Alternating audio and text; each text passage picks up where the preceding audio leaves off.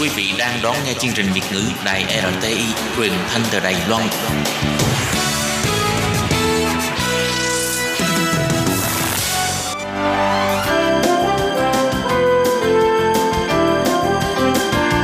Xin mời quý vị và các bạn đến với chuyên mục Nhìn ra thế giới. Chuyên mục này gồm những nội dung liên quan đến quốc tế,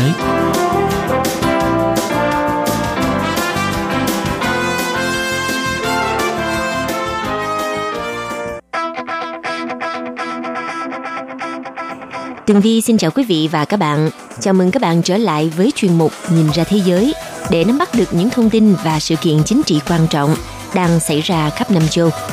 Chuyên mục hôm nay bao gồm những nội dung chính như sau. Thượng nghị sĩ bà Kamala Harris đến từ bang California chính thức được đảng Dân Chủ đề cử làm phó tổng thống tiếp theo của nước Mỹ. Giữa lúc căng thẳng, Mỹ quyết định chấm dứt ba thỏa thuận với Hồng Kông – Liên Hợp Quốc bị lên án là phân biệt chủng tộc vì sau khi đưa ra một thăm dò có câu hỏi về nhân thân, có sự lựa chọn trả lời da vàng. Và cuối cùng là cuộc bầu cử Mỹ có khả năng lâm vào tình trạng khủng hoảng.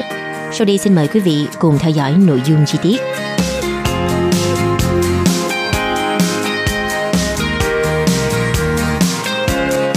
Vừa qua, bà Kamala Harris, thượng nghị sĩ 55 tuổi đến từ bang California, Mỹ, đã chính thức được đảng Dân Chủ đề cử làm phó tổng thống tiếp theo của nước Mỹ. Với quyết định này thì bà trở thành người phụ nữ da màu gốc Á đầu tiên được ghi tên trên phiếu bầu cử tổng thống của một đảng lớn. Trước đó, Chủ tịch Đại hội Toàn quốc Đảng Dân Chủ DNC Benny Thompson đã tuyên bố – tôi xin tuyên bố bà Kamala Harris được bầu làm ứng cử viên phó tổng thống của đảng Dân Chủ. Và trước khi nữ phó tướng này bước lên bục phát biểu, gia đình của bà gồm chị gái là Maya, cháu gái là Mina Harris cùng con gái Ella Emhoff cũng chia sẻ vài lời trước công chúng. Diễn văn của bà Kamala Harris tiếp tục làm nổi bật chủ đề quyền bầu cử của phụ nữ. Bà cũng bày tỏ lòng kính trọng với những phụ nữ đã giúp bà có được thời khắc này, bao gồm mẹ của bà, Bà Kamala Harris chia sẻ, mẹ là người đã dẫn dắt bà làm công chức, dạy bà nhận thức và cảm thông với khó khăn của mọi người. Trong bài phát biểu, bà Harris nhắc lại quá trình làm công tố viên của mình, góp phần bảo vệ người dân thường, bảo vệ phụ nữ bị bạo hành, truy tố các ngân hàng lớn đã tịch thu nhà của người dân Mỹ vào thời kỳ suy thoái kinh tế năm 2007-2008. Bà Harris nói, dường như ám chỉ tới Tổng thống Donald Trump – Tôi chỉ cần nhìn là tôi biết ngay một kẻ bắt nạt. Bà đã vận dụng điểm mạnh nhất của mình là câu chuyện thành đạt đại diện cho giấc mơ Mỹ. Vì bản thân bà là con của người nhập cư, mẹ gốc Ấn Độ và cha gốc Jamaica. Bà nói, tôi luôn nghĩ về phụ nữ 25 tuổi gốc Ấn, chỉ cao mét rưỡi, sinh ra như tôi ở bệnh viện Kaiser tại Oakland, California. Để từ đó cho thấy bà thấu hiểu sự kỳ thị mà người da màu hay người nhập cư đang gặp phải. Bà kêu gọi sẽ không có vaccine cho nạn nhân phân biệt chủng tộc, mà chúng ta phải tự mình giải quyết điều đó. Bà Harris cũng đã mạnh mẽ liên tục kêu gọi người nghe hãy hành động bằng lá phiếu. Bà liên tục mời gọi các bạn tham gia vào cuộc đấu tranh này. Bà Harris kêu gọi khán giả hãy làm sao để sau này có thể nhìn thẳng vào mắt con cháu và kể về việc đấu tranh giữa lúc nguy cấp hiện tại – Điều này thể hiện lo ngại của đảng Dân Chủ rằng cử tri sẽ không hào hứng đi bỏ phiếu như năm 2016 hoặc bị cản trở đi bỏ phiếu. Bà nói, các bạn, chính các bạn đang thúc đẩy chúng tôi vươn tới lý tưởng của đất nước chúng ta. Các bạn cùng tôi và Joe Biden cùng nhau, quả thực là một trách nhiệm vô cùng tuyệt vời. Ngoài ra, cựu Tổng thống Mỹ Barack Obama cũng vô cùng ủng hộ bà Harris – trong nội dung của bài phát biểu tại Hội nghị Quốc gia Đảng Dân Chủ đã được công bố vào sáng ngày 19 tháng 8, Barack Obama nói rằng khi bàn giao Nhà Trắng cho ông Donald Trump vào năm 2017, ông từng nghĩ rằng Donald Trump có thể thể hiện sự quan tâm đến công việc một cách nghiêm túc và Donald Trump có thể cảm thấy sức nặng của trọng trách và sẽ thể hiện sự tôn trọng với nền dân chủ mà ông ấy phải gánh vác. Nhưng ông ấy không bao giờ làm vậy Donald Trump đã khiến những căng thẳng tồi tệ nhất của nước Mỹ bộc phát. Danh tiếng đáng tự hào của chúng ta trên toàn thế giới giảm sút nghiêm trọng và các thể chế dân chủ của chúng ta bị đe dọa hơn bao giờ hết. Bài phát biểu này đã được ông Barack Obama đưa ra vào tối ngày 19 tháng 8, tức ngày 20 tháng 8 giờ Đài Loan. khi mà thượng nghị sĩ bà Kamala Harris chính thức được đề cử là ứng viên phó tổng thống đảng Dân Chủ. Ngoài ông Barack Obama ra thì cựu đệ nhất phu nhân bà Hillary Clinton, người đã từng thất bại trong cuộc bầu cử tổng thống Mỹ năm 2016 trước đối thủ Donald Trump, cũng đã có bài phát biểu tại đại hội. Một số đảng viên khác cũng phát biểu tại hội nghị, bao gồm Chủ tịch Hạ viện Mỹ Nancy Pelosi và Thượng nghị sĩ Elizabeth Warren – Tuy nhiên, đáng chú ý nhất tại Đại hội đảng Dân Chủ là bài phát biểu của ông Obama và việc chính thức đề cử Harris làm ứng viên phó tổng thống. Bài phát biểu của ông Obama có đoạn Các bạn hãy tin tưởng Joe và Kamala có khả năng dẫn dắt đất nước này thoát khỏi thời kỳ đen tối và xây dựng nó tốt đẹp hơn. Một ngày trước đó, ngày 17 tháng 8, cựu đệ nhất phu nhân Mỹ Michelle Obama cũng đã chỉ trích Donald Trump là tổng thống sai lầm, thiếu năng lực và hoàn toàn thiếu sự đồng cảm tại phiên khai mạc trực tuyến của Hội nghị Quốc gia Đảng Dân Chủ tối ngày 17 tháng 8. Đáp trả bà Obama, ông Donald Trump gửi đây là những phát biểu vô cùng gây chia rẽ.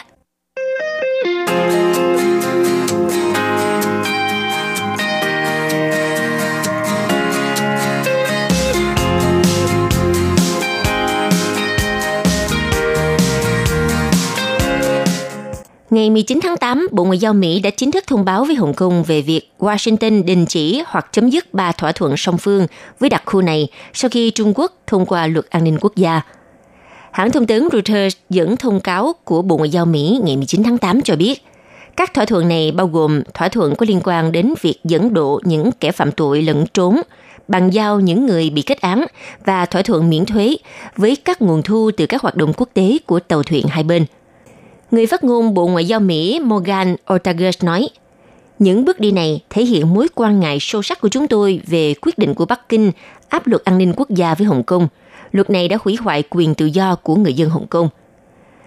Vào tháng 7 trước đó, Tổng thống Mỹ Donald Trump cũng đã từng ký một sắc lệnh hành pháp mà ông Donald Trump nói rằng sẽ chấm dứt các ưu đãi thương mại dành cho Hồng Kông sau khi đặc khu này áp dụng luật an ninh quốc gia mới. Có thể thấy rằng luật an ninh quốc gia đã trở thành một trong những vấn đề nóng gây căng thẳng trong quan hệ giữa Mỹ và Trung Quốc trong thời gian qua. Bắc Kinh nói rằng đạo luật này nhằm ngăn các hoạt động khủng bố, ly khai, cấu kết với các thế lực nước ngoài. Tuy nhiên, phía Mỹ và nhiều nước phương Tây thì cáo buộc luật này đã tước đi quyền tự chủ của Hồng Kông. Và mối quan hệ giữa Mỹ và Trung Quốc cho là đang ở mức tồi tệ nhất trong nhiều thập kỷ qua – trong tháng này, Washington đã áp lệnh trừng phạt lên lãnh đạo Hồng Kông, bà Carrie Lam và hàng loạt quan chức khác của Hồng Kông và Trung Quốc đại lục. Chính phủ Mỹ cũng yêu cầu toàn bộ hàng hóa từ Hồng Kông xuất khẩu vào Mỹ phải dán nhãn xuất xứ Trung Quốc từ sau ngày 25 tháng 9 sắp tới.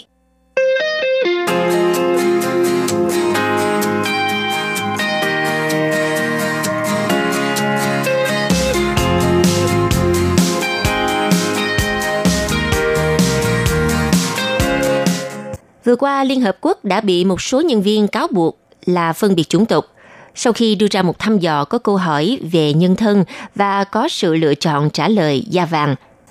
Cuộc thăm dò của Liên Hợp Quốc về phân biệt chủng tộc đã được gửi tới hàng nghìn nhân viên vào ngày 19 tháng 8 vừa qua trong chiến dịch của Tổng thư ký Antonio Guterres nhằm chấm dứt phân biệt chủng tộc và giáo dục sự tôn trọng – Tuy nhiên, một số câu hỏi về danh tính người được khảo sát lại bị lên án vì đã gợi đến cách mà phương Tây nhìn người châu Á khi dùng từ da vàng để làm một lựa chọn trả lời. Một nhân viên chia sẻ với hãng thông tấn Reuters, câu hỏi đầu tiên đúng là điên rồ, rất xúc phạm và khó hiểu vì sao một tổ chức đa dạng như Liên Hợp Quốc lại chấp thuận câu hỏi này cho thăm dò toàn hệ thống. Còn theo giáo sư chuyên về sự nghiệp phục vụ công chúng của Đại học New York, Giáo sư Erica Fordy nói với hãng thông tấn Reuters rằng việc dùng từ da vàng là không thể chấp nhận được. Bà nói, dùng từ da vàng để nói đến người gốc châu Á là xúc phạm, không được nói như vậy, chấm hết. Đồng thời phải nhớ rằng ngôn ngữ liên quan đến chủng tộc luôn phức tạp và thay đổi. Gần đây từ da nâu từng được coi là xúc phạm, dù chưa bao giờ mang ý nghĩa nặng nề như da vàng, lại được sử dụng phổ biến, nhưng tôi không thấy điều tương tự với từ da vàng. Các tổ chức và công ty ở Mỹ cũng đang đứng trước thách thức phải tăng cường đối phó với phân biệt chủng tộc sau các cuộc biểu tình trên toàn cầu, châm ngòi bởi cái chết của người da đen George Floyd dưới tay cảnh sát da trắng ở bang Minneapolis vào hồi tháng 5 vừa qua.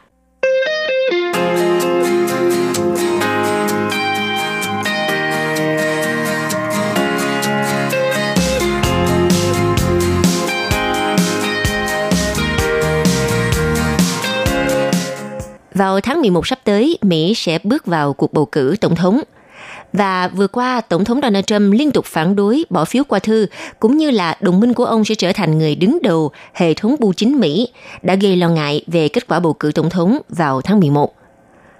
Mỗi ngày khi mà Chủ tịch Công đoàn Công nhân Bưu chính ở Philadelphia, bang Pennsylvania, là ông Nick Caselli ngồi vào bàn làm việc thì điện thoại của ông đầy tin nhắn báo động về dịch vụ bưu chính ngày càng trì trệ.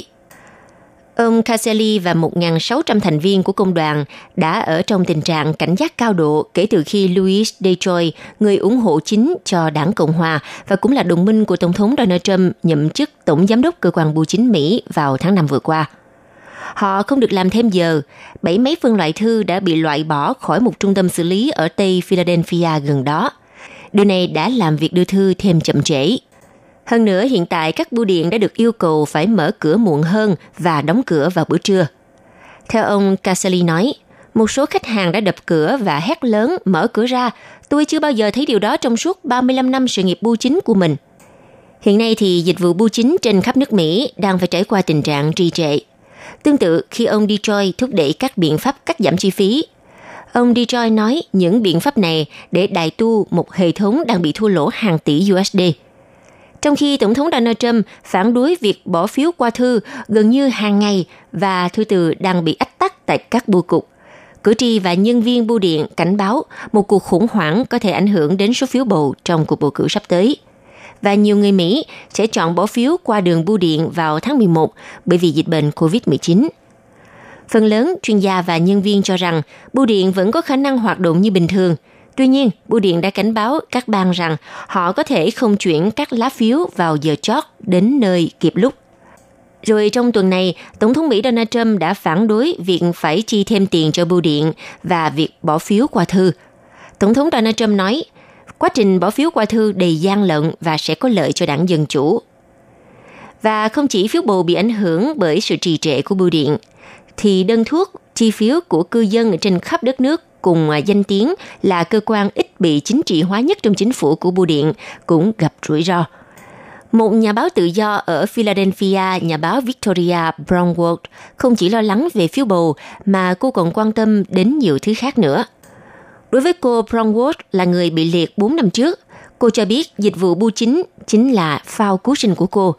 Những chiếc phao đó giờ đây không còn đáng tin cậy nữa. Cô brownwood nói rằng cô chỉ nhận được thư hai lần trong 3 tuần qua. Cô sợ lá phiếu của mình sẽ chịu chung số phận với ống thông mũi mà cô đặt 3 tuần trước. Đây là món hàng cô vẫn chưa nhận được. Trong khi đó, ông Detroit thì cam kết với ban quản lý vào tuần trước rằng việc vận chuyển phiếu bầu sẽ không bị trì hoãn. Ông cũng hứa sẽ chuyển các phiếu bầu đi một cách an toàn và đúng hạn. Các chuyên gia của cơ quan bưu chính Mỹ USPS nói rằng cơ quan này có đủ năng lực xử lý ngay cả khi 150 triệu người quyết định bỏ phiếu qua thư.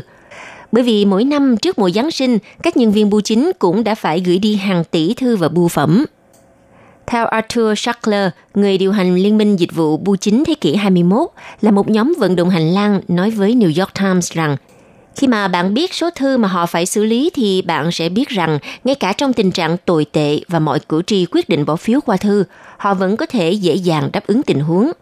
Câu hỏi đặt ra là liệu những thay đổi về mặt hoạt động có ảnh hưởng gì đến khả năng của họ hay không? Nếu mọi thứ bị trì hoãn, các lá phiếu cũng không tránh khỏi số phận chung.